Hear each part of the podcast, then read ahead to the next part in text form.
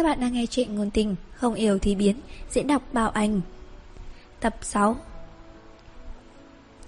Đánh một giấc tới 11 giờ sáng hôm sau, Cửa phòng tôi đột nhiên bị mẹ đẩy mạnh ra. Tôi chẳng thèm mở mắt, Kéo chăn phủ quá đầu mình. Lào bào. Lát nữa mà mẹ, Để con ngủ thêm lát nữa đi, Ngoài kia lạnh lắm. Có người tìm con. Trong giọng mẹ còn mang theo sự kích động Muốn đến lại mà không nén nổi. Dậy nhanh lên, Con xem cái bộ dạng con kìa Tôi cuộn tràn lại, ngọ ngoẹ như sầu mấy cái làm nũng. Ngủ thêm lát nữa thôi mẹ. Hà tịch.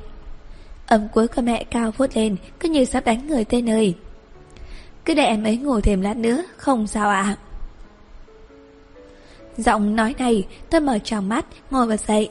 Khi nhìn thấy bóng người ở cửa phòng ngủ, Tôi chật ngần to tè Cóc mạnh lên đầu mình mấy cái. Sau khi tin chắc rằng đây không phải là mơ, Tôi kinh ngạc thốt ra tiếng. Anh... anh chui từ chỗ nào ra thế? Tần mạch, Anh đang muốn triệt phá hàng ổ của tôi đấy à? Tần mạch nhướng mày, Trong ánh mắt thoáng qua chút không vui. Nhưng mẹ tôi còn đang ở đó, Nên hắn không nổi giận. Mẹ anh nghe tôi nói thế thì bực mình. Chùi cái gì mà chùi? Con nhìn thử xem có giống cái gì hả? Đi đánh răng rửa mặt nhanh lên. Tôi cào cào tóc. Mẹ, anh ta... Ánh mắt mẹ dịu lại bước tới xoa đầu tối nói. Mẹ biết con hiếu thảo Nhưng nằm hết Tết đến Tiểu mạch cũng phải về thăm nhà cậu ấy chứ. Cứ chạy theo con thì đâu có được. Mẹ cậu ấy cũng chỉ có một đứa con trai Con gái phải đấu tình đặt lý một chút. Con xem Không phải hôm nay tiểu mạch tới tìm con rồi sao? Tôi đần ra Dạ. Thanh niên trẻ tuổi cãi nhau vài bận là rất bình thường, Còn cũng đừng bướng nữa. Người ta đã nhận xài suốt, Tới nỗi mẹ cũng thấy ngượng. Còn sửa soạn nhanh lên, Nói chuyện tử tế với tiểu mạch nhé. Đầu óc chậm rãi tiêu hóa lời mẹ vừa nói. Tôi lạnh lùng cười, Gian thương ơi là gian thương. Anh lừa người, lừa tới tận cửa nhà tôi đấy hả? Tôi trợn mắt lên trừng tần mạch. Nhưng thấy hắn đang thương người già Nhìn mấy bức ảnh nghệ thuật của tôi treo trên tường, Rồi nhanh chóng lấy lại tinh thần Như cảm nhận được ánh mắt muốn giết người của tôi.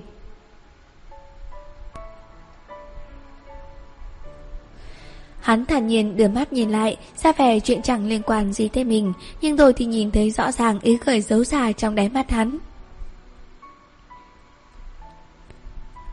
Đánh răng rửa mặt xong rồi Tôi mượn cớ xuống nhà mua bữa sáng, Kéo theo cả tần mạch. Rời khỏi phạm vi có thể quan sát được từ ban công nhà mình, Tôi lạnh lùng nhìn hắn một lát hỏi. Sao anh biết địa chỉ nhà tôi hả? Hắn hở hững trả lời. Em có cô bạn rất thân, Tôi nói tôi muốn đến tỏ tình với em, Có bao nhiêu cô ấy khai ra hết. Trình thần, Chỉ đúng là đồ ngốc từ thông với địch phản quốc. Tôi đỡ chán anh Tần, anh muốn ép tôi tới đường cùng à? Hắn nói, nếu cuối đường cùng là tôi, em cứ thò gàn mà bước lên, chẳng sao cả. Anh biết hậu quả khi làm như thế là gì không? Mẹ tôi sẽ xem anh là đối tượng kết hôn sau này của tôi. Chuyện này và chuyện chúng ta đến với nhau hoàn toàn là hai chuyện khác biệt. Đương nhiên là thế rồi, mẹ tôi cũng nghĩ như thế. Cảm tôi lặng lẽ rất già, tôi lừa mắt nhìn hắn. Anh chơi thật à? Hắn cào mày đánh ra tôi, khoe môi hơi mím lại tỏ ý hắn không hề vui. Im lặng một hồi. Hắn nặng nề lên tiếng. Em vẫn luôn cho rằng tôi đang đùa dẫn sao? Không thì sao? Hắn quạnh tay lại, làm ra vẻ thanh cao.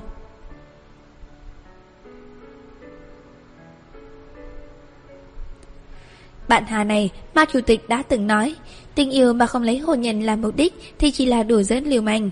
Tôi là quý ông, chưa bao giờ đùa dẫn liều manh.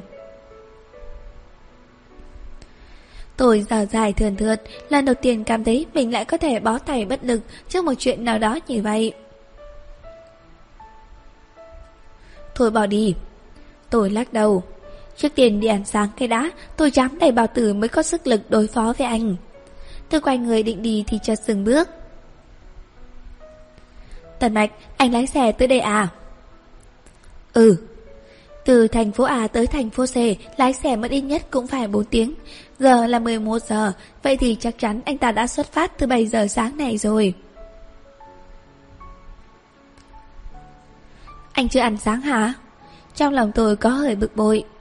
Anh coi mình là kinh công thật đấy hả? Cứ hành hạ thỏa thuê, không sợ đau chắc, mắc bệnh da dày cũng không biết chăm sóc cho bản thân. Hắn bị tôi mắng một chập, giữa người đằng ngáng một tiếng mà chẳng phản kháng gì. Tôi kéo tay hắn ra khỏi khu nhà, định tìm chỗ mua bát cháo.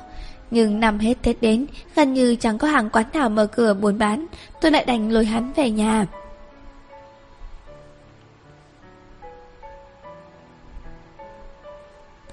Suốt đường đi, thân mạch đều im lặng, lúc mới đầu còn là tôi nắm ngón tay khổ giáo ấm áp của hắn. Nhưng tới cuối cùng lại là hắn nắm trọn lấy cả tay của tôi, truyền cho tôi sự ấm áp trong ngày đồng gió rét, khiến cả người tôi mềm đi. Hà tịch. Trong không gian kín bừng của thang máy Chỉ còn lại hai người chúng tôi. Hắn chợt dịu dàng gọi. Mấy hôm nữa tới nhà thăm bố mẹ tôi nhé. Tôi hiểu được ý tứ đằng sau câu nói này của hắn.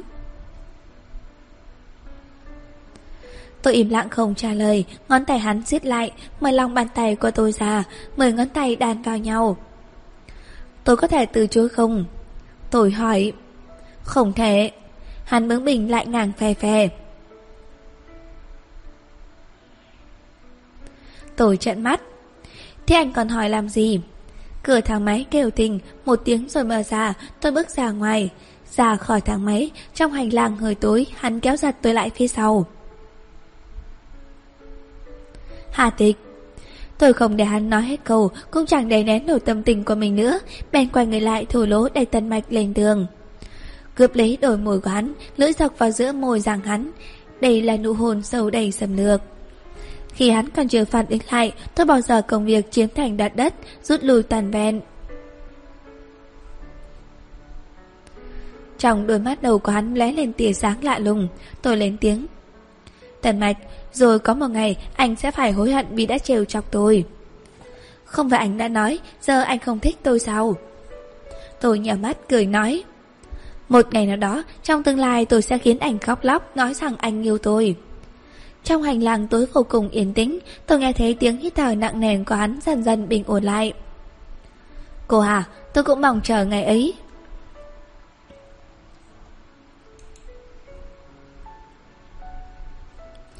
Chương 27-28 Nhận lời đề nghị của Tần Mạch, có lẽ tôi sẽ kết hôn với hắn. Đó là cuộc sống như thế nào thì tới tận bây giờ tôi cũng không cách nào tưởng tượng ra được. Nhưng tôi biết là cuộc sống như thế sắp bắt đầu rồi. Nghỉ Tết năm này, tôi rời nhà sớm 3 ngày, mẹ không những không giữ lại mà còn thu dọn hành lý giúp tôi. Dùng sướng tiễn tôi lên xe Tần Mạch. Với mẹ tôi mà nói, có lẽ con gái có thể tới nhà một người đàn ông khác để đón Tết là chuyện còn vui hơn đón Tết ở nhà mình.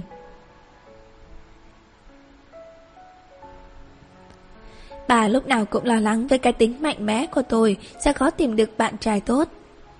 Nửa đời sau chẳng có biến đâu, giờ tôi gặp được Tần Mạch, bà mới xem như có thể tạm thời yên tâm. Tạm thời, đến nhà Tần Mạch, bà Tần vẫn dịu dàng như mọi khi. Nhưng chẳng hiểu sao, lần này gặp tôi, ánh mắt bà còn lấp lánh sáng ngời hơn cả lần trước. Bố Tần Mạch là người đàn ông nghiêm nghị và ít nói. Có lẽ bởi sự tồi luyện của thường trường đang yến ông ít khi thể hiện tâm trạng của mình. Ở điểm này, Tần Mạch và ông như một khuôn đúc ra, nhưng sự cơ trí và lão luyện của ông Tần thì hơn hẳn Tần Mạch. Thế nhưng khi đối mặt với bà Tần, tất cả biểu cảm của người đàn ông này đều trở nên dịu dàng. Chỉ liếc qua thôi là có thể nhận ra được sự yêu thương ngập tràn trong ánh mắt.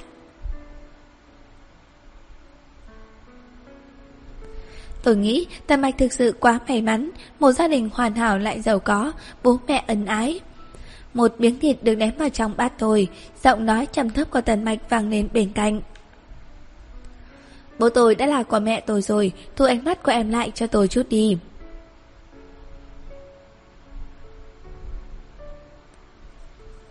Tôi nhìn miếng thịt trong bát cơm, rồi lại đưa mắt nhìn người đàn ông ở bên cạnh, kỳ lạ hỏi hắn. Anh đang nghe mẹ à? Hắn lạnh lùng hừ một tiếng không để ý tới tôi. Tôi cao mày nhìn miếng thịt trong bát nói. Còn nữa, Tần Mạch, đừng cho rằng anh thích ăn thịt thì người khác cũng sẽ thích. Tôi không trả được cái giá của mấy cần thịt sau dịp Tết đâu. Hắn nuốt miếng cơm trong miệng xuống, liếc mắt nhìn thôi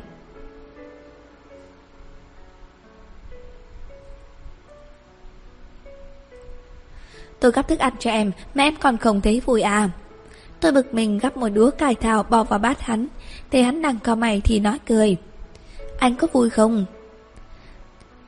Tần Mạch còn chưa kịp cáu, bà Tần đã cười. Đúng đúng, phải dạy dỗ nó đi. À Mạch, nghe lời con dâu của mẹ đi, ăn chút giàu nào. Tiểu nhân đắc chí cười gian, tôi định kiến Tần Mạch tới mức giờ sống giờ chết. Ai dè hắn nhìn tôi hồi lâu rồi đột ngột mỉm cười. Tôi nhìn sự dịu dàng và đường chiều trong nụ cười đó mà huyết áp vọt lên cao. Tim gan nhất thời nhảy loạn lên, hắn nghiêm trình ngoan ngoãn vùi đầu ăn rau. Tôi ngần ngờ nhìn ông bà Tần, hai người họ đều cười thần thiên.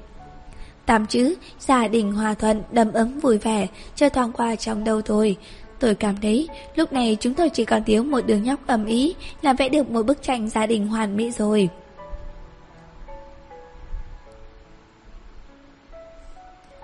Ăn xong bữa cơm, Tần Mạch vào phòng nói chuyện với bố. Tôi và bà Tần ngồi trên sofa xem tivi. Đang kỳ nghỉ Tết, các chương trình hai trên truyền hình không thiếu. Tôi và bà Tần xem rất say sưa. Khi xem tới chỗ buồn cười, hai bác cháu đều cười không ngớt. Đồng thời cũng khiến tôi liên tưởng tới một vài chuyện khá lúng túng mà mình đã từng gặp. Tôi cầm tay bà Tần vui vẻ kể. Bác đừng cười diễn viên, lần trước lúc cháu đi xe buýt cũng gặp phải chuyện thế này. Vừa lên xe thì hết chỗ, cháu còn chưa tìm được chỗ bám thì tài xế đột nhiên lái xe đi. Cháu lại đi giày cao gót, làm sao có thể đứng vững được, thế là lảo đảo ngã ngửa về phía sau. Thế có ngã không? Không ạ, cháu phản ứng rất nhanh, lúc đó bèn tiện tay chụp sang bên cạnh một cô gái. Chụp phải thứ mềm mềm, rốt cuộc đến khi cháu đứng vững quay đầu nhìn lại, Bác tự đoán xem cháu nắm được thứ gì. Bà Tần hiếu kỳ nhìn tôi Tôi cười một lát rồi mới nói. Đó là mặt một ông cụ hơn 60 tuổi Sang già của ông ấy sắp bị cháu bóp rơi cả ra ngoài. Lúc đó trong lòng cháu vừa ái náy lại thế buồn cười Liên tục xin lỗi. May mà ông cụ ấy tốt tính Chính lại răng xa xong còn khen cháu Cháu gái được lắm Phản ứng không tồi Chỉ là chỗ hạ tay không đúng Bác không biết chứ Lúc đó những người trong xe đều cười ô lên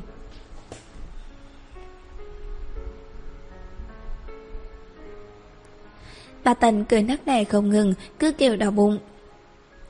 Ôi chào ơi tịch tịch, còn đúng là bảo bối sống.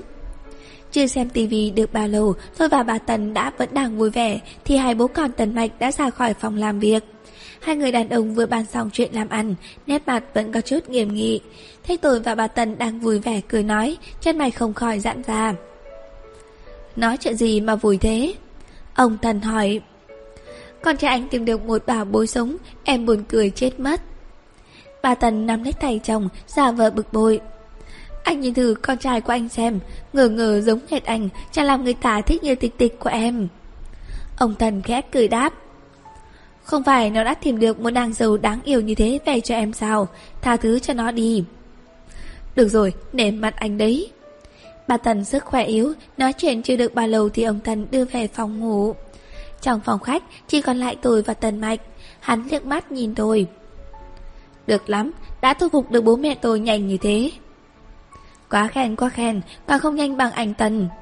Hắn khẽ cười.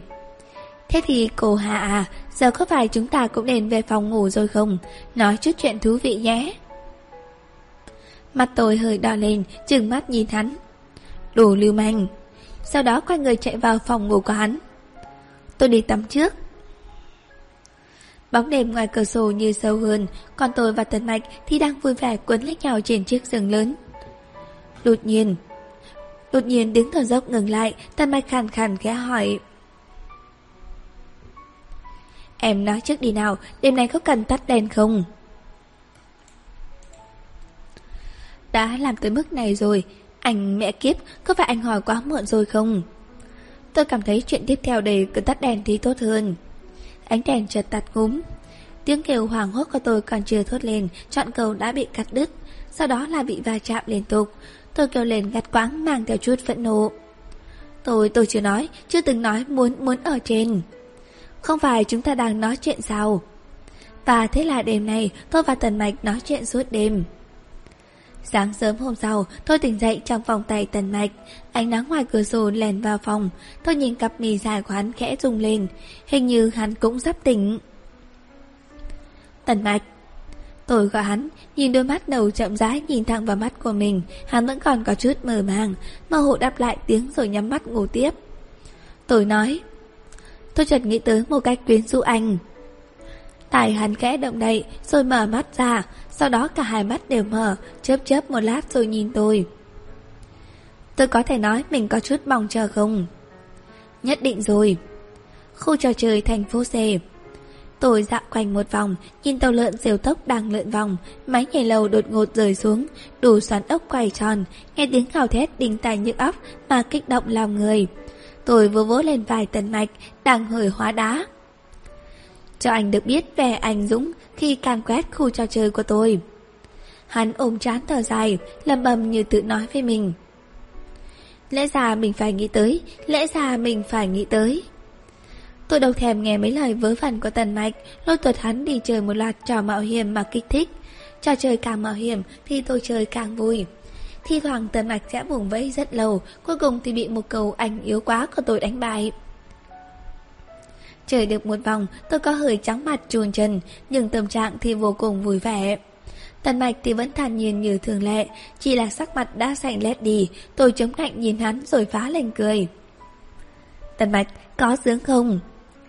Hắn ngồi trên ghế, lạnh nhạt nhìn liếc tôi một cái.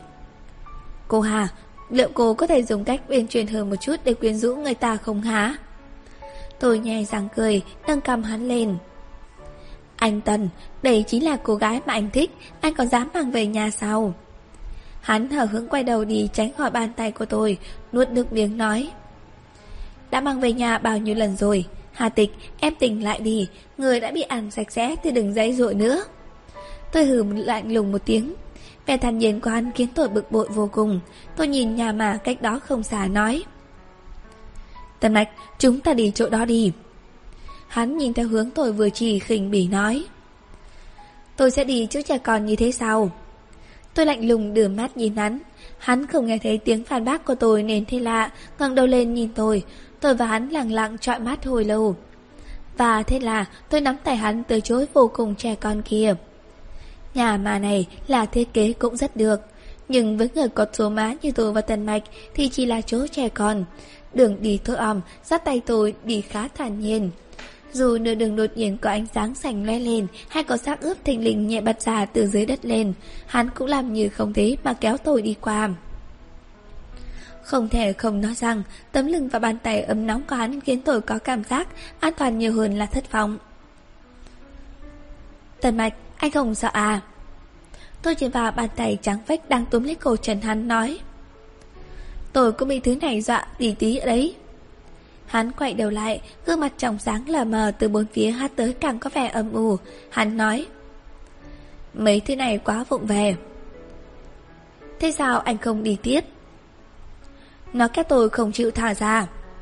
tần mạch chỉ vào bàn tay ở cổ chân mình đáp. Tôi im lặng cười gượng. Tôi nghĩ có lẽ là vì lúc nãy tôi hoảng hốt nên đạp nó một cái đấy. Mấy cái bóng vuốt trong nhà mà đột ngột thò ra bắt lên người đường nhìn đều là giò người đóng. Lúc nãy nó thình lình tóm lấy cổ chân tôi, tôi chỉ dãy gà theo bản năng rồi lấy gót giày kiếm một thứ lên vật, vật thể bất minh kia. Tôi nghĩ cái này hẳn là đầu tới chết rồi. Tần mạch im lặng, tôi vội vàng cười trừ. Anh chờ tôi một lát, tôi xin lỗi người ở trong một tiếng. Sự vụ. Tôi vỗ lên bức tường làm bằng gỗ nói. Lúc nãy tôi không cố ý đâu, Xin lỗi anh. Bên trong không có ai đáp lại, Tôi thấy là lạ. Anh ta vẫn chưa chịu bỏ ra hả anh?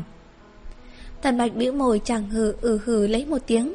Tôi nhủ thầm nhân viên làm việc trong cái nhà ma này, Đúng là chẳng biết đi lẽ gì cả. Trong tình huống bị dọa sợ hãi, Thì tôi có phản ứng như thế cũng là thường thôi. Tôi đã nói xin lỗi rồi Sao vẫn còn muốn làm khó bọn tôi chứ? Tôi lại gó gó lên tường Nhẹ nhàng tình cảm xin lỗi. Nhưng cái bóng túm lấy mắt các chân tiểu mạch Vẫn không buồn Tôi bực bội ngồi xuống xuống định gỡ nằm ngón tay kia ra. Nhưng khi chạm vào bàn tay ấy Ngón tay tôi chợt rụt lại. Sao Sao tay người này lại lạnh như thế? Tần mạch nói. Ờ, chân tôi sắp bị cống tới đầu nhức rồi. Tôi ngước lên nhìn tần mạch, chỉ thấy sắc mặt quán dưới ánh đèn mờ nhạt, chợt lóe lên có vẻ vô cùng quỷ dị. Tìm tôi lạnh toát, cố giả vờ trấn tính nói. Thôi đi, anh cho rằng có thể dọa được tôi à? Tiếc quá! Trên tường ở dưới trần có một cái lỗ đèn tỏ khoảng nửa đầu người, bàn tay đang túm lấy thần mạch, thò ra từ chỗ này. Trong lòng tôi có chút sợ hãi và lẫn tò mò, chậm chậm cúi đầu xuống, nhìn vào trong cái lỗ tối om kia. Sư phụ Đột nhiên, một gương mặt trắng bệch lướt qua cái lỗ ấy, tim tôi giật thót, tiếng thét kinh hãi vừa ra khỏi cổ họng, không thể nào kiềm chế nổi. Tôi vội vã đứng dậy, lao đảo lùi về phía sau hai bước. Tần mạch định kéo tôi vào, nhưng không được. Tôi đập lưng vào tường gỗ ở phía sau, đập mạnh tới nỗi, bức tường giống ruột ấy phát ra một tiếng vàng lớn. Tôi chỉ cảm giác bức tường sau lưng mình rung lên, rồi có một thứ không rõ là thứ gì ở trên rơi ở trên đầu. Vậy lên mặt tôi một chất lỏng gì đó. Là thứ gì? Mùi này hồi quá, không phải là axit đấy chứ. Trong lòng hoảng sợ, tôi liên tục hét lên sợ hãi. Hà tịch Trong giọng tần mạch có chút hoảng hốt, tôi vẫn chìm trong hoang mang, hắn chụp lấy tay tôi rồi kéo tôi ôm vào trong lòng. Không sao không sao. Hắn nhẹ nhàng an ủi, nhưng tay thì hơi run rẩy.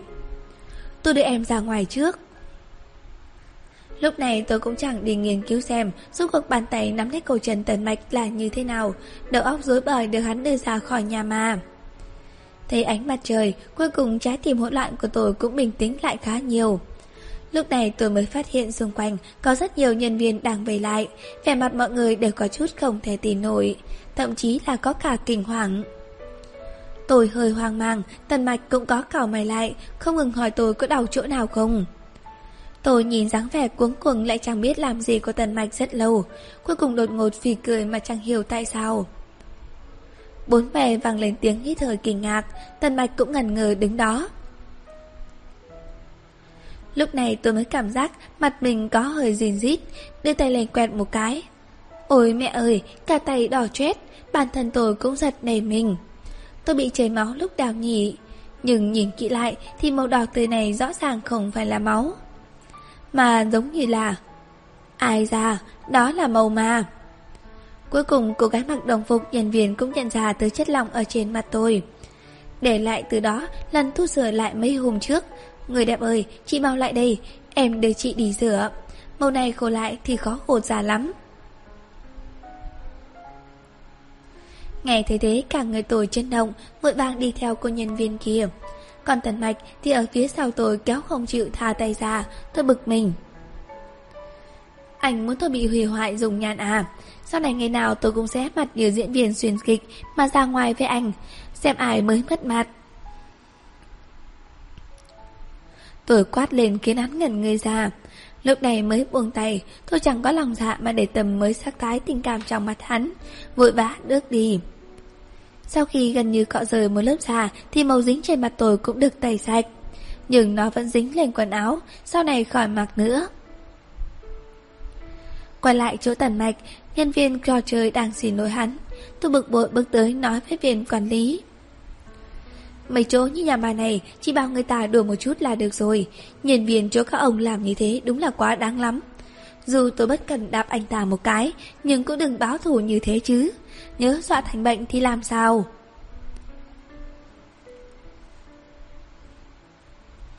Thái độ của quản lý rất tốt, tôi nói ông ta gật đầu nhận lỗi, nhưng nghe lời tôi nói xong thì ông ta ngần người.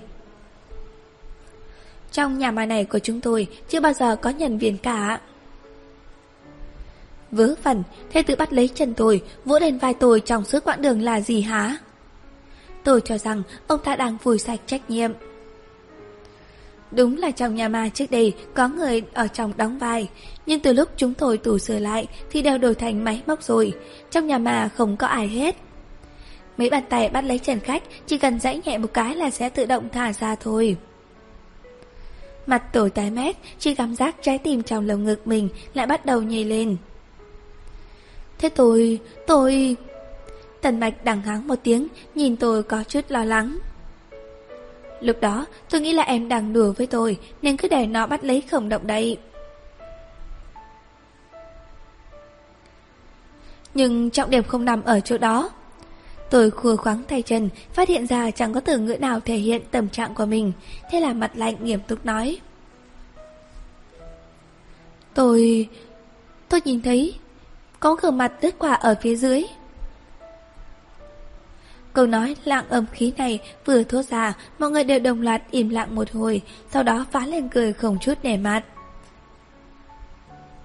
Quản lý lén cười. Mặt, mặt người, mặt người. tuổi phát cáu. Sao tôi biết có phải là người hay không? Tần mạch đặt tay lên trán tôi. Em sợ tới hồ đồ rồi hả? Tôi đập tay hắn ra, có hơi giận dữ. Tôi nói thật mà. Nhân viên khu trò chơi đứng lên bền nói. Chị ơi, chị nhất định là hiểu nhầm rồi, nếu chị vẫn cảm thấy sợ thì có thể tới hậu đài của bọn em xem thử. Em tin là chị hẳn có thể sẽ nhìn thấy gương mặt ấy lần nữa. Trong lòng tôi vừa thấy tò mò lại sợ hãi, ngần ngừ không dám đi theo người ta. Tần mạch kéo lấy tay tôi, lôi tôi theo cùng. Không nhìn cho rõ ràng cẩn thận thì tối làm sao ngủ được. Hắn nói như thế. Vào trong hậu đài làm việc của người già, tôi mới phát hiện. Hóa ra đoạn đường chúng tôi đi lòng vòng bóng lầu như thế chỉ là một kết cấu hình tròn. Bên trong là các loại đạo cụ đan xen vào nhau. Thì thoảng còn có thể nghe thấy tiếng thét của khách vừa với ma vào. Dù khách vừa đi vừa chạm vào các cơ quan liên tục, đạo cụ ở bên trong hậu đài không ngừng bay vọt ra, rồi thu về. Gương mặt tôi nhìn thấy thực ra chỉ là một bộ mặt của yêu quái mặc đồ trắng. Đường đi của nó rất đơn giản, áp sát mặt đất, di chuyển từ trái sang phải. Sau đó nhảy ra từ một chỗ hộp đã được thiết kế để dọa người. Khi tôi cúi người xuống nhìn vào miệng lỗ tối om kia thì đúng lúc trông thấy nó đang bay qua. Tôi sợ hãi tới mất cả tâm trí. Nửa đoạn đường sau cứ cúi khằm mặt mà đi. Đương nhiên không thấy cảnh nó nhảy ra từ chỗ đáng lý phải xuất hiện. Chân tướng rõ ràng, tôi thở phào một hơi. Vì quần áo bị dính cả một bảng màu đỏ lớn, trông như máu nên kế hoạch tới khu vui chơi quyến rũ đàn ông của tôi bị ảnh hưởng nghiêm trọng. Cuối cùng đành kết thúc sớm.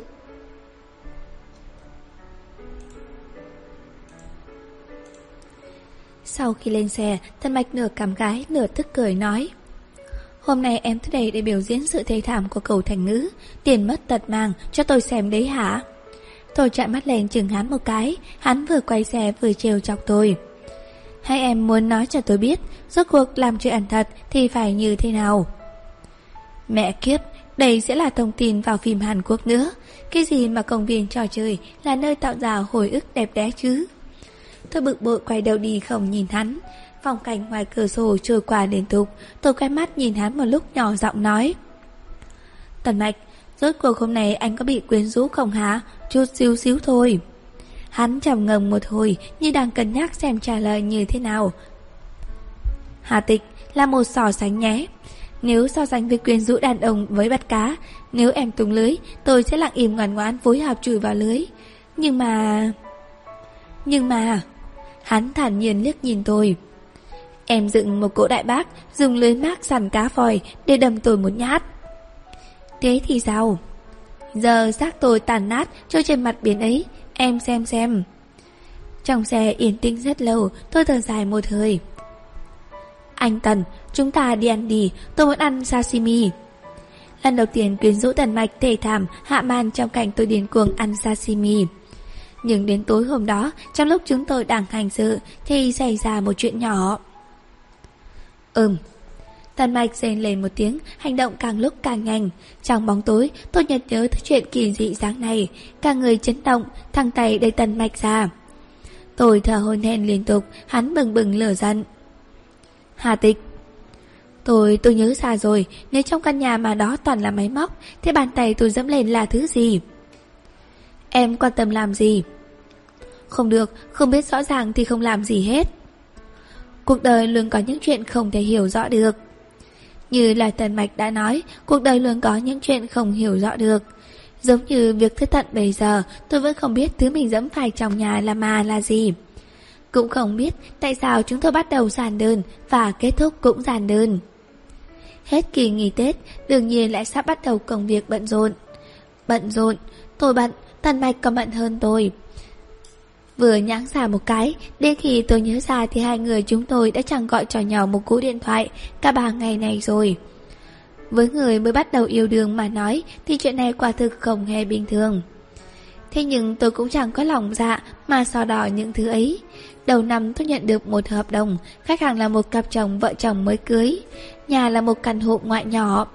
Yêu cầu thiết kế ấm áp mà có cá tính. Hai vợ chồng đó và tôi sàn tuổi nhau. Người cùng tuổi luôn dễ nói chuyện. Chẳng bao lâu sau, tôi và bọn họ đã làm quen với nhau. Ngày đầu tiên gặp mặt, tôi dựa theo cảm giác mà bọn họ để phát họa, đơn giản mấy phương án thiết kế cho họ xem. Sau đó, để hai người chọn vài cái hợp ý, tôi về xét vẽ chi tiết sau. Buổi tối tôi đang ở phòng làm việc, vẽ thiết kế thì chị Trình Thần gọi điện tới. Nhắc tới Trình Thần, từ sau lần bị chị và Thẩm Hy Nhiên làm chuyện đó ở ngay cửa nhà tôi. Tôi không gặp lại chị nữa. Đêm đó tôi tới nhà Tần Mạch, cũng làm vài việc không thể để người khác nhìn thấy. Chị không hỏi tôi đêm đó đã đi đâu, tôi cũng biết xấu hổ mà lảng tránh chủ đề này. Thế nên hai chúng tôi đều ăn ý bỏ qua những chuyện ngày hôm đó. Hôm nay chị lại gọi cho tôi. Tịch tịch, thầm Hy Nhiên cầu hồn chị. Tôi dưỡng ra. Thế thì tốt quá rồi, sao chị khóc? Chị, chị không biết nữa, chỉ là chị không kìm được nước mắt. Chị sợ lại có, có chút cảm giác không biết nói sao nữa. Tôi lào mồ hôi lạnh an ủi chị. Vui quá nên khóc đó mà. Hơn nữa tôi và chị cũng khá khá rồi Chạy trên con đường tình yêu với thầm hy nhiên lâu như thế Cũng nên có kết quả rồi Hai người định khi nào tổ chức Tháng 3 này Tôi gật đầu Được, đến lúc đó em tặng chị một phòng bì dày cùi nhé Trình thần ở đầu dây bên kia lại nói linh tinh thêm một hồi. Tôi tỏ vẻ thông cảm, Nghe hết đúng thử ngữ với tổ chức của chị, Tôi mới biết. Hoa già cô gái tôi nhìn thấy đang đi cùng với Thẩm Hy Nhiên ở siêu thị, Là người thiết kế đám cưới mà anh ta mời tới. Bắt đầu từ lúc đó, Thẩm Hy Nhiên đã chuẩn bị một hôn lễ cực kỳ long trọng Cho trình thần rồi từ cầu hồn tới kết hôn, từng bước đều được chuẩn bị kỹ càng. Anh ta muốn hoàn toàn trói chặt người phụ nữ này, để trong giới của chị không chứ thèm được người đàn ông nào khác nữa. Tôi cảm thấy sau này Trình Thần nhất định sẽ có một cuộc sống hôn nhân hạnh phúc. Trình Thần kể lại chuyện của mình với Thẩm Hy Nhiên tới hơn 20 phút. Đến lúc tôi nghĩ rằng cuối cùng Trình Thần cũng bình tĩnh lại định ngặt máy thì chị đột nhiên lên tiếng. Đúng rồi, còn chưa nói tới chuyện chính. Tôi bĩu môi. Hả? Chị nghĩ là em rảnh lắm sao? Biết em bận, chị mới gọi cú điện thoại này cho em. Trình thần đến đầu dây bên kia khôi khịt nước mũi. Em và Tần Mạch đang cặp với nhau à? Tôi nhớ tới chuyện chị tư tưởng từ thông với địch phản quốc lạnh lùng cười một tiếng. Nhờ phúc của chị. Tịch tịch, có thể nói ra chuyện này là chị lắm mồm, nhưng chị cảm thấy cô gái xem đối tượng yêu đương là đối tượng để kết hôn như em thì nên tìm hiểu tình trạng kinh tế của đối phương cẩn thận một chút. Tôi vừa xem xét bản phát thảo mới vẽ ra, vừa trả lời. Ờ, tình hình kinh tế của anh ta rất tốt, có nuôi hạ tịch như lợn thì cũng dư sức. Chị biết hiện giờ tần mạch tiểu tiền chắc không có vành vấn đề, cái chị nói là tần thị. Giọng trình thần có chút nặng nề, Tôi không thể nghiêm túc nghe chuyện. Tần thị làm sao ạ? Hôm qua thầm hình nhiên gọi điện cho người ta, Chị vô ý thức nghe được mấy câu. Hình như bà vốn lưu động trong nội bộ Trần Thị, Xảy ra vấn đề gì đó. Ngay cả chủ thạch Tần ở Mỹ Cũng quay vẻ đích thần cầm trịch. Chuyện cụ thể thế nào chị không biết, Nhưng tịch tịch này, Gia đình như Tần Mạch, Một khi xảy ra chuyện thì nhất định Sẽ nghiêng trời lật đất. Đến lúc đó em... Đến lúc đó rồi hẳn nói đi. Tôi nghĩ sản nghiệp tần thị lớn như thế Sẽ không vì một chút vốn điều động Mà bảo là sụp là sụp được. Phải lại, Dù tần thị thật sự xảy ra vấn đề gì đó, Thì có quan hệ gì với tôi và tần mạch chứ? Tôi và hắn chỉ có quan hệ tình cảm mà thôi. Ngắt cuộc gọi của Trình Thần, Tôi cầm bút mà kiểu gì cũng không thể vẽ được nét nào trên giấy. Không trấn tĩnh được nữa, Dứt khoát ném bút đi, Xách túi về nhà. Đi qua con đường mỗi ngày đều phải đi, rẽ qua khúc quanh, tôi trông thấy một chiếc xe Việt giã quen thuộc đang đậu ở dưới nhà. Tần mạch dựa trên nắp cà bồ trước cửa xe, đốm sáng màu da cam lé lên trên đầu ngón tay hắn. Tôi gần như chưa bao giờ nhìn thấy tần mạch hút thuốc. Dù sau khi tôi và hắn qua tình một đêm Thì điếu thuốc lá sau khi làm xong Nổi tiếng cũng chưa bao giờ xuất hiện trên tay hắn Tôi nhìn hắn Không khỏi khẽ khẽ thở dài Hắn quay đầu lại trông thấy thôi, Lập tức đứng thẳng người, Nhìn đồng hồ rồi cào mày hỏi. Muộn thế này à? Tôi cong môi lên bước tới. Anh có nói là sẽ tới đâu, Chẳng lẽ ngày nào tôi cũng phải canh ở nhà, Chờ anh đến chắc? Hắn nhìn tôi một cách cào ngạo. Em không nên làm vậy sao? Vừa dứt câu này, Bụng hắn đã chợt phát ra tiếng rồn rột. Tôi chớp chớp mắt, Nhìn gương mặt dưới ánh đèn đường vàng vọt, Hơi đỏ lên mà cười xấu xa. Thế hắn sắp thẹn quá hóa giận, Tôi lập tức kéo tay hắn lồi lên nhà. Nên tôi đèn chứ, Tiếp chuẩn bị thức ăn cho ngài ngay đây. Tôi và Tần Mạch giúp lên chiếc sofa nhỏ, Vừa xem tivi vừa xì giúp ăn mì gói. Tần Mạch vừa ăn vừa lén bẻm Hà tịch, Tôi nghĩ kiểu gì cũng không ra, Sao tôi lại chạy tới chỗ em chứ? Giờ anh nghĩ thông rồi đấy. Đi đi. Tôi vùng vẩy đôi đũa về phía cửa nhà, Làm bộ đuổi người. Tần mạch lạnh nhạt quét mắt nhìn tôi một cái. Giờ tôi vẫn nghe trường nghĩ thông. Tần mạch, Anh đúng là ấu trĩ. Hắn lạnh lùng hừ một tiếng. Thế thì đừng có so đỏ với tôi nữa. Nói xong bèn cấp mì của tôi để ăn. Tôi vốn không đói lắm Đèn mặt đũa xuống chống đầu quan sát hắn. Tần mạch ung dung ăn hết mì trong ánh mắt nóng rực của tôi, Vừa lao miệng vừa hỏi. Cô Hà này, Cô lại đang nghĩ cách quyến rũ tôi à? Đúng đấy, Quyến rũ được chưa? Còn cần cố gắng. Ừ Nhưng tôi lại cảm thấy mình thành công rồi. Tôi ngang ngược đằng cầm tần mạch, Nhẹ nhàng hôn lên môi hắn, Cười nói. Ít ra giờ chỉ là có tôi Là dám làm thế này thôi. Hắn ngước mắt lên nhìn tôi, cả mắt dần dần trở nên sâu hùn hút, ánh đèn phía trên dọi xuống, khiến tôi nhìn thấy rất rõ ràng tơ máu và lên trong mặt hắn, vì mệt mỏi quá độ. Hà tịch, hắn nghiêm túc gọi tên tôi. Nếu cho em ra nước ngoài sống cùng với tôi, em có đi không? Đi bao lâu? Cả đời. Tôi im lặng. Không đi. Tôi nhìn thẳng vào cặp mắt của Tần Mạch nói. Nói thế này dù có hơi quá đáng, nhưng tôi sẽ không nhận nhượng trong chuyện tình cảm. Thần mạch, tôi vẫn chưa thích anh tới mức bỏ mặc tất cả. Hắn nhìn tôi rất lâu, cuối cùng nhìn đi nơi khác. Thế cũng tốt. Câu nói này của Tần Mạch đã kết thúc cuộc trò chuyện nói chuyện giữa chúng tôi ngày hôm nay. Lúc 10 giờ tối, Tần Mạch rời khỏi nhà tôi. Tôi đứng trước cửa sổ nhìn ánh đèn xe hắn đi càng lúc càng xa. Tôi nghĩ thầm, Hóa ra giữa tôi và Tần Mạch Ngoài tình cảm già còn có hiện thực khiến người ta khó chịu Nhưng không thể không đối mặt Tôi không thích hắn đến như thế Mà hắn cũng không phải không thể thiếu tôi Trường 29-30 Dù cuộc sống có trôi qua như thế nào, trái đất vẫn quay tròn như một lẽ tất nhiên. Mặt trời mọc rồi lại lặn, thời gian chẳng chậm lại được bước chân vì ai.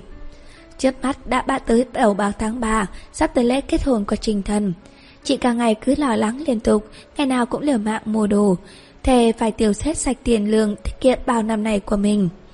Theo lời chị nói thì là Tiền này sau khi gả vào nhà thầm hy nhìn thì không còn chỉ thuộc về mình chị nữa. Chị đổi hết thành quần áo, túi sách, mỹ phẩm để thầm hy nhiên muốn dùng cũng không dùng được. Đương nhiên, thầm hy nhiên không thèm lý tới món tiền cỏm cỏm ấy. Có lúc Trình Thần còn phát cáo lên với tôi. Do tiền trong thẻ chế càng dùng càng nhiều thế. Tôi chẳng cần dùng não não cũng biết. Ngoài cái tiền vùng tiền như rác thầm hy nhiên, Thì còn ai dỗ dành của vợ ngố này nữa chứ? Mối quan hệ giữa tôi và Tần Mạch Cứ đều đều tiến bước. Tôi nghĩ là như thế. Nhưng theo lời Trình Thần Thì phải là, Hai người đang yêu nhau đấy à? Chị còn nghĩ hai người đã cưới nhau được 50 năm rồi ấy chứ. Tôi và Tần Mạch đang nằm trong trạng thái đám cưới vàng. Bên nhau hòa thuận, bởi chúng tôi đều ai bận việc người ấy thì thằng gọi một cú điện thoại, nói chuyện thì phần lớn là hẹn cùng ăn cơm, mà phần lớn ăn cơm cùng nhau đều là vì lên giường. Chuyện thế này bắt đầu từ lúc nào tôi cũng chẳng nói rõ được. Tôi biết vấn đề tần thị gặp phải lần này không hề nhỏ, áp lực và sự bận rộn của hắn có thể lấy rõ một một mà tôi đang nhận làm hợp đồng. Ngoài ra, còn phải mang theo nhân viên thực tập mới, cũng bận tối tăm mặt mũi. Tới đận tháng cuối tháng 2, tôi và Tần Mạch gần như mất liên lạc phải tới chục ngày. Nếu không phải Trình Thần đang mắc chứng lo lắng tiền hôn nhân, ngày nào cũng quấn lấy tôi, thực sự không thể chịu đựng được mà nhắc nhở, thì ngay cả bản thân tôi cũng sắp quên bác đi mất. Tôi là cô gái đã có bạn trai. Tôi gọi điện cho Tần Mạch hẹn thời gian gặp nhau, nhưng lần nào cũng vì bận mà phá sản. Giận. Có lẽ có, nhưng trước một đống bản vé đồn dồn lại trước mắt, tôi nhanh chóng lờ đi thứ tâm trạng ấy. Rất bận. Đúng thế, đây cũng thế, thậm chí tôi còn chẳng có thời gian ngừng lại để nghĩ xem tôi và Tần Mạch có thật sự hợp nhau không. Thật sự có thể nắm tay nhau đi đến hết nửa đời còn lại không? Tình cảnh như thế còn tiếp tục tới tận ngày kết hôn của Trình Thần.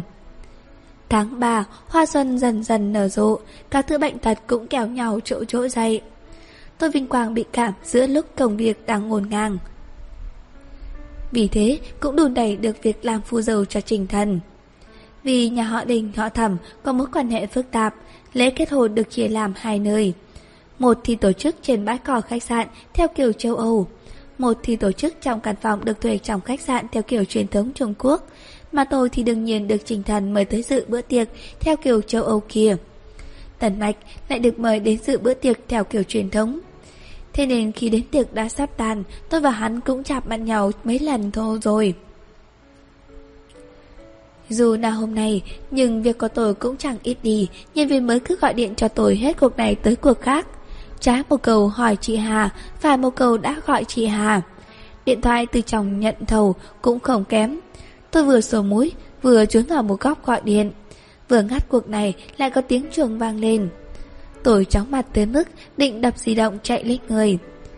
Nhưng sau khi nhìn thấy cái tên mấp máy trên màn hình điện thoại, tôi ảnh nhắm mắt rủi chồng gọi cuộc gọi. Đại tiểu thư Trinh ơi, không phải chị đang kết hôn à, sao còn có thời gian gọi điện cho em hả? Tần Bạch nhà em xảy ra chuyện rồi, mau lên đây mà xem này. Tôi bị chấn động, vội vã lắc lắc cái đầu choáng váng, sốc lại tinh thần cuống cuồng đi lên thang máy trên tầng. Cửa thang máy vừa mở ra, Vương Đại biểu đã lâu không gặp đang đứng ngay cửa thang máy. Chào hỏi xong, gã nhỏ giọng nói. Trình thần bảo ảnh ra ngoài này đón em, ở chỗ tít trong đó đều là mấy nhân vật quan trọng trong giới. Em vào nói đơn giản vài câu, uống đỡ mấy ly rượu cho Tần Mạch đi là được rồi. Phần tiếp theo, bọn anh sẽ giải quyết giúp em. Tôi vừa đi vừa hỏi, rốt cuộc là chuyện thế nào? Em biết gần đây tài chính ở Tần Thị gặp vấn đề không? Tôi cao mày lên tiếng đáp. Đại miều bất tác dĩ nói. Cái xã hội này chỉ cần dệt hòa trên gấm thôi, không có đưa than trong ngày tuyết đâu. Mà hòn đá tệ nhất rơi xuống đập trúng tần mạch. Chẳng có thời gian hỏi tới cái khác, Tiếp Tấn đã đẩy cửa cánh phòng tiệc ra giúp tôi. Vương Đại biểu xuất hiện cùng lúc với tôi thì không thích hợp, thế nên ga tránh một bên cửa giả hiệu cho tôi vào trong. Tôi hít sâu vào một hơi, thầm nhủ. Mẹ kiếp, tần mạch, đây đã đến nước này rồi vì anh rồi Nếu sau này anh dám có lỗi với đầy Để sẽ bồi thuốc dụng lồng trên lông mày nhà anh Trong phòng tiệc kiểu Trung Quốc Hiển nhiên quy củ chính tổng hơn bữa tiệc kiểu châu Âu ở dưới kia rất nhiều Tôi vừa vào đã trông thấy vợ chồng Thâm Hy Nhiên và Trình Thần đang ở phía đồng phòng tiệc, mời rượu khách khứa. Mà bóng dáng thân quen kia lại đang đứng phía sau một bàn tiệc ở phía tây. Có một người đứng đối diện với Tần Mạch, hình như đang nói chuyện gì với hắn. Sau đó, hai người nâng chén rượu trắng lên uống cạn. Tôi chỉ cảm giác rồi khát mình đau đớn tới nỗi khỏ giật. Tôi cố vẽ ra một nụ cười rồi đi tới đó. Các bán tiệc toàn là đàn ông, trên mặt ai nấy đều là nụ cười khách sáo và lịch sự. Tôi không quen biết ai, nhưng đều mỉm cười gật đầu. Cuối cùng mới ôm lấy cánh tay của người đàn ông đang ở bên cạnh mình. Ai Mạch, Tôi nhỏ giọng oán thán Không phải đã bảo anh tới bệnh viện với em à. Vừa lúc tôi đang bị cảm Ẩm mũi đủ nặng Diễn kịch cũng không khiến người ta cảm thấy nghi ngờ.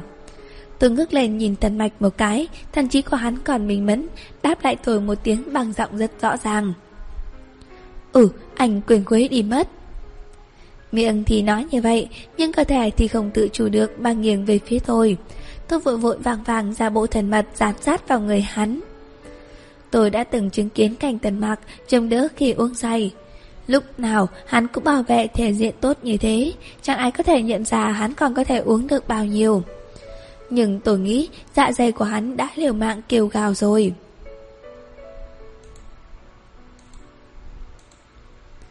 Tôi biết càng ở lại đây thêm một phút thì tần mạch càng khó chịu, không trời nổi nữa. Tôi dứt khoát chủ động xuất chiều, dù phải thiệt thòi đôi chút.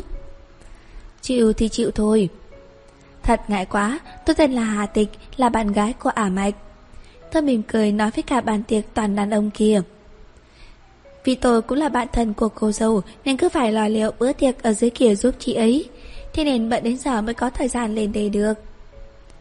Cô Hà khách sáo rồi. Một người đàn ông khoảng 40 tuổi cười tỏ đáp lời. Một thầy tuổi vòng qua ẻo tần mạch, tay kia thì tự rót cho mình ly rượu, nâng lên nói.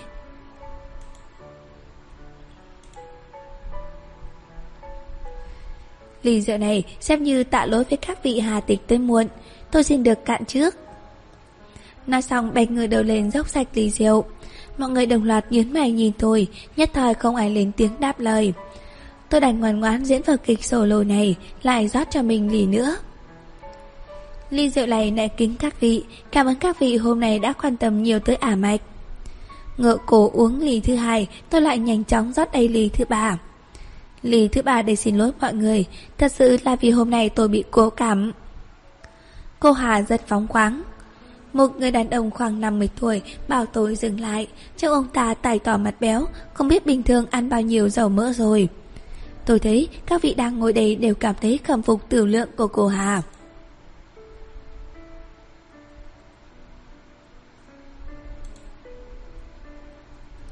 Nhưng tôi không để ông ta nói hết. Về chuyện ăn nói tôi không đấu lại được Với mấy lão cáo già này. Đánh ra đòn vụ đầu trước. Không dám, Tôi nghe ngài nói chuyện, Có cảm giác ngài rất có tinh thần. Nhất định cũng là người có tiểu lượng cao. Hà tịch xin được mời ngài một lì Để bày tỏ lòng vĩnh kính phục. Chén rượu thứ ba dốc cạn thấy đáy, Tôi lập tức lại rót một ly. Thực ra ngài không biết, Trước đây tôi đã từng đọc được tin tức Về ngài trên mặt báo, Vô cùng ngưỡng mộ. Hôm nay được tận mắt nhìn thấy ngài Quả là vinh hạnh. Ly rượu này tôi xin lại kính ngài. Ly rượu này trong tay tôi, Một ly chắc khoảng 15 lít ml Tôi liên tiếp uống 4 ly, Nghĩa là trong bụng đã có gần 300 ml rượu. Ánh mắt mọi người nhìn tôi dần dần có chút thay đổi.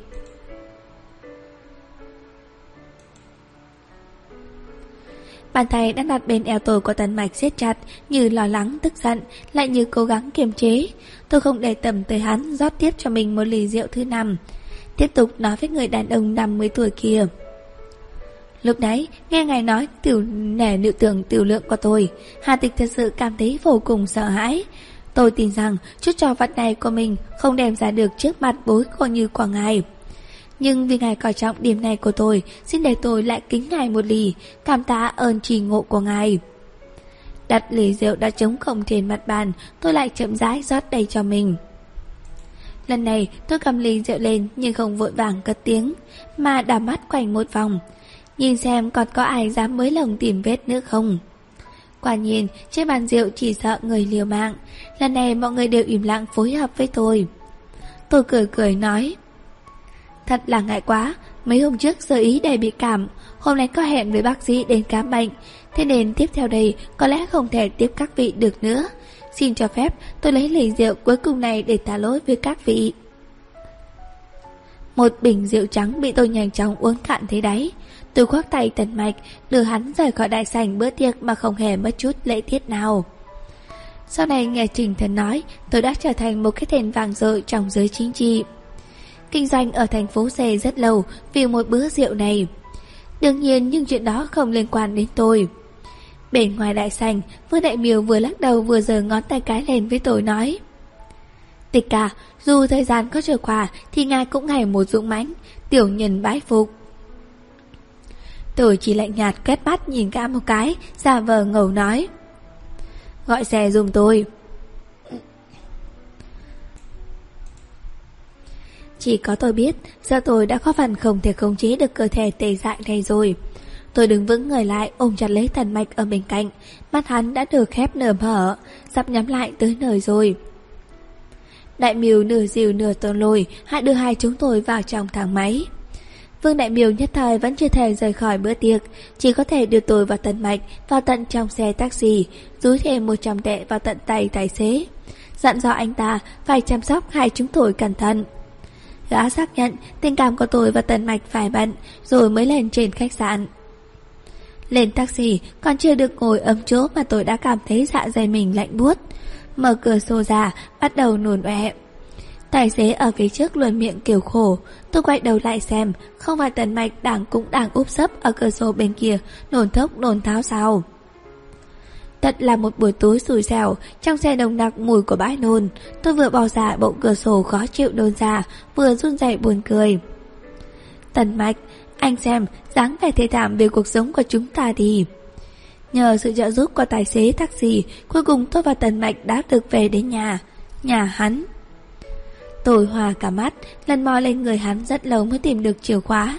Vào nhà, lên trên tầng, vứt tần mạch lên giường. Sau đó tôi cảm thấy một trận hỏa mắt vàng đầu. Trước mắt tôi chợt tối sầm, cơ thể mềm nhút lại ngã trên mặt đất. Bất tỉnh nhân sự. Sáng hôm sau, khi tôi tỉnh dậy thì đã thấy mình nằm trên nệm giường êm ái. Cơ thể được phủ chiếc chăn ấm áp. Nhưng đầu tôi thì đau không ngừng nghỉ. Tai ù ù, khó má còn nóng tới phát hoảng. Tôi muốn nhấc tay lên sờ thứ đầu mình như thế nào, Nhưng vừa động đậy một chút thôi, Đã có cảm giác trong đầu như có trăm ngàn cái cửa đang cửa gỗ. Cứ cửa tới cửa lùi Khiến người ta cực kỳ khó chịu. Mẹ kiếp, Tôi không khỏi rồi thầm trong bụng. Vừa vật lộn với chính cơ thể mình, Chật vật muốn ngồi dậy. Đột nhiên một bên giường hơi trúng xuống, Một cánh tay mạnh mẽ đỡ lên lưng tôi, Chậm rãi lưng tôi ngồi dậy. Em bị sốt. Giọng nói trầm thấp của Tần Mạch tiến thẳng vào tai tôi. Mất một lúc sau tôi mới tiêu hóa được ý nghĩa của ba từ hắn vừa nói. Ừ. Tôi đáp lại một tiếng, giọng khàn khàn rất khó nghe. Tôi nghĩ là có lẽ thế. Uống chút nước đi. Tôi ngoan ngoan uống nước ngay trên tay hắn. Hình như hắn cảm thấy rất lạ lắm với việc cho người khác uống nước như thế này. Chén không lâng lên, à cứ hạ xuống thấp, lúc thì đổ cả nước ra vào trong mũi tôi, lúc thì vẩy nước lên chăn. Tôi đành thầm thở dài thườn thượt. Cho tôi uống hết nước, hắn đặt cái chén sang bên cạnh. Lúc này mới nhìn một mảng ướt đẫm trên tràn, vẻ mặt nhất thời cho nên có chút khó coi. Hắn hắng giọng một cái. Chờ lát nữa, tôi đưa em tới bệnh viện. Còn chưa dứt câu, tiếng chuông điện thoại chợt vang lên ầm ý. Tôi cố gắng mở to đôi mắt đã sưng lên của mình ra, lần mò di động trong túi sách vừa lôi ra được ra nhìn rõ cái tên người gọi đến. Di động đã bị tần mạch giật lấy. Hà tịch bị ốm, hôm nay xin nghỉ. Hắn thản nhiên nói xong bèn dập máy, cũng chẳng quan tâm xem đối phương liệu có đồng ý hay không. Sau đó tháo cái bình di động ra, hắn nhìn chăm chăm vào tôi. Muốn chửi tôi à? Được thôi, nhưng hôm nay em bắt buộc phải nghỉ ngơi. Tôi tuét miệng cười, giọng khàn đặc.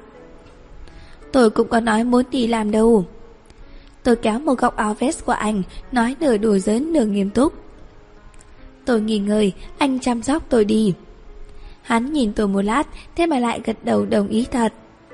Còn thôi thì bị câu trả lời của hắn làm giật này mình Vội vàng nói.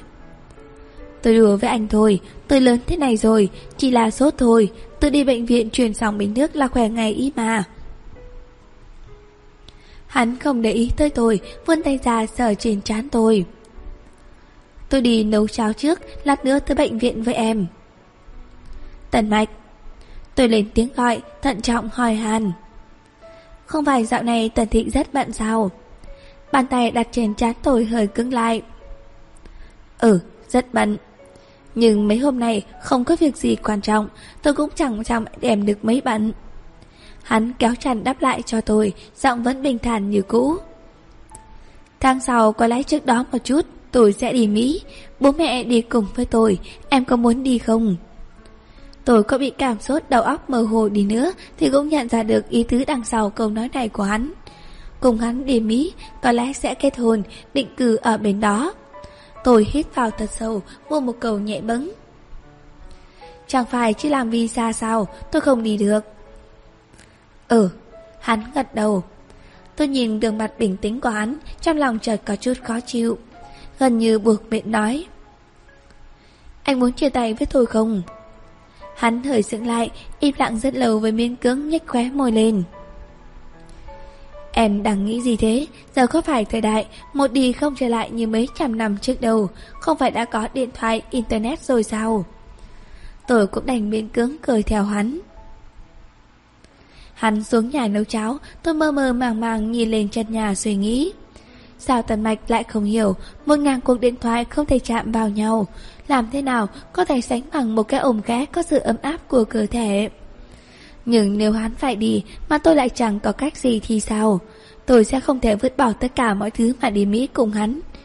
Cũng như hắn, không thể bất chấp tất cả mà ở lại Trung Quốc với tôi. Chúng tôi đứng trên hai lập trường mà nhìn về phía nhau, im lặng không lời. Đầu óc vắng vất, tôi không nghĩ được bao lâu lại nặng nề chìm vào giấc ngủ. Không biết bao lâu sau, tôi nghe thấy có người đang gọi tên mình ở bên tai. Nhưng có làm thế nào cũng không thể mở mắt ra được, mí mắt nặng chiếu như đèo đá.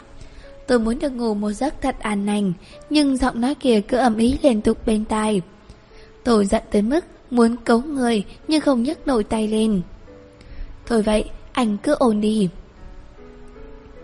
Tôi cam chịu nghĩ như vậy, một dòng chất lỏng lạnh lạnh chậm rãi truyền vào cơ thể, tôi lại chìm vào trong giấc ngủ mê man tận cùng. Tôi có một giấc mơ, mơ thấy rất rất rất nhiều, rất nhiều cáo từ trên trời rơi xuống. Chúng quay tròn chung quanh tôi, có con gào lên ầm ý với tôi, có con làm như sắp nhào tới cắn tôi. Còn có con lại đứng bên cạnh lạnh lùng nhìn tôi chật vật tiến thoái nượng lan. Tôi cảnh giác nhìn chúng chằm chằm, cuối cùng vẫn không thể nén được mà gào to lên. Nhìn địa đi, tao gắt cậu nhỏ của chúng mày bây giờ. Nhưng chúng không còn bận tâm tới lời đe dọa của tôi, từng bước từng bước tới gần.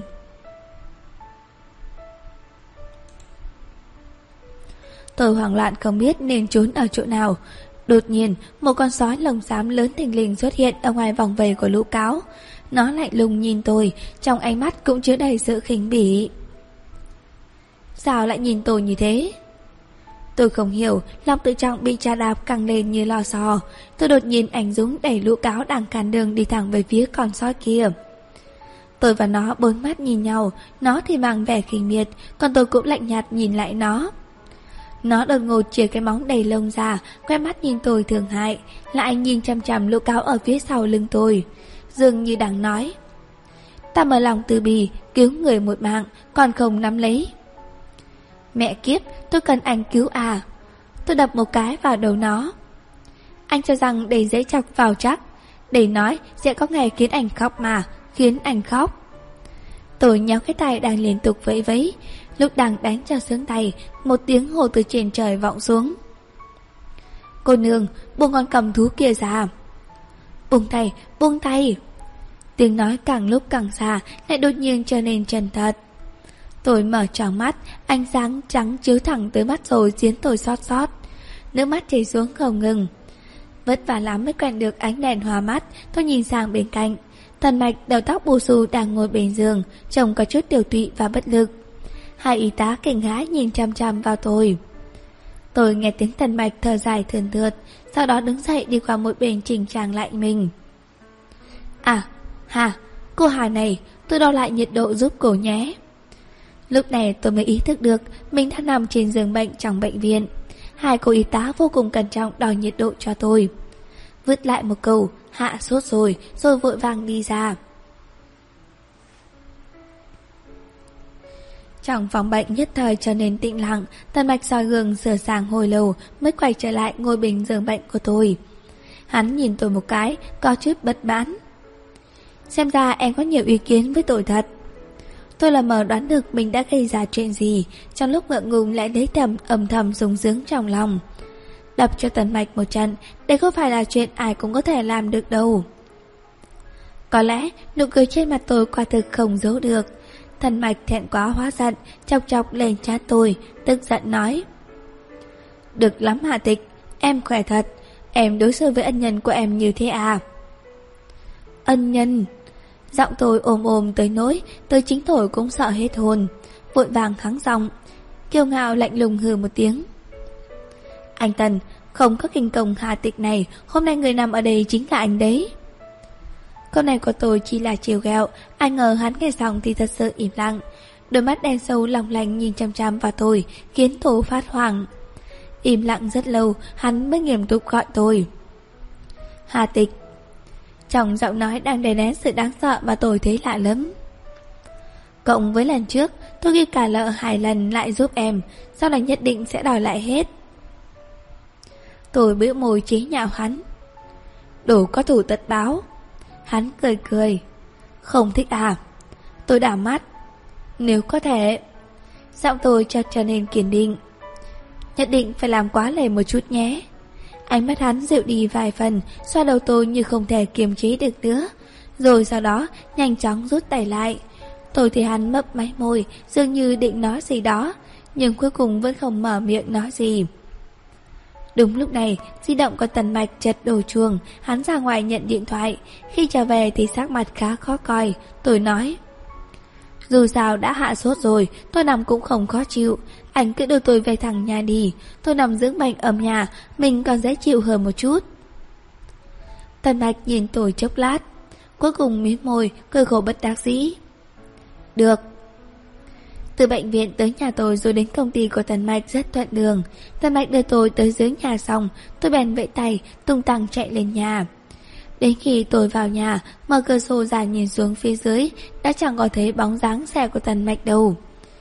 Tôi dưỡng bệnh mất 3 ngày, công việc dồn lại chẳng hề ít. Thực tập sinh tiểu trường, khi nhìn thấy tôi thì như sắp khóc tới nơi rồi. Tôi vội vàng chấn an cậu ta một hồi, tập trung tinh thần nhào vào công việc.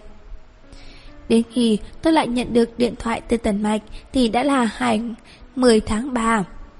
Trong điện thoại hắn chỉ nói một câu. Chiều mai tôi bày rồi. Đi đâu thì chẳng cần nói cũng biết.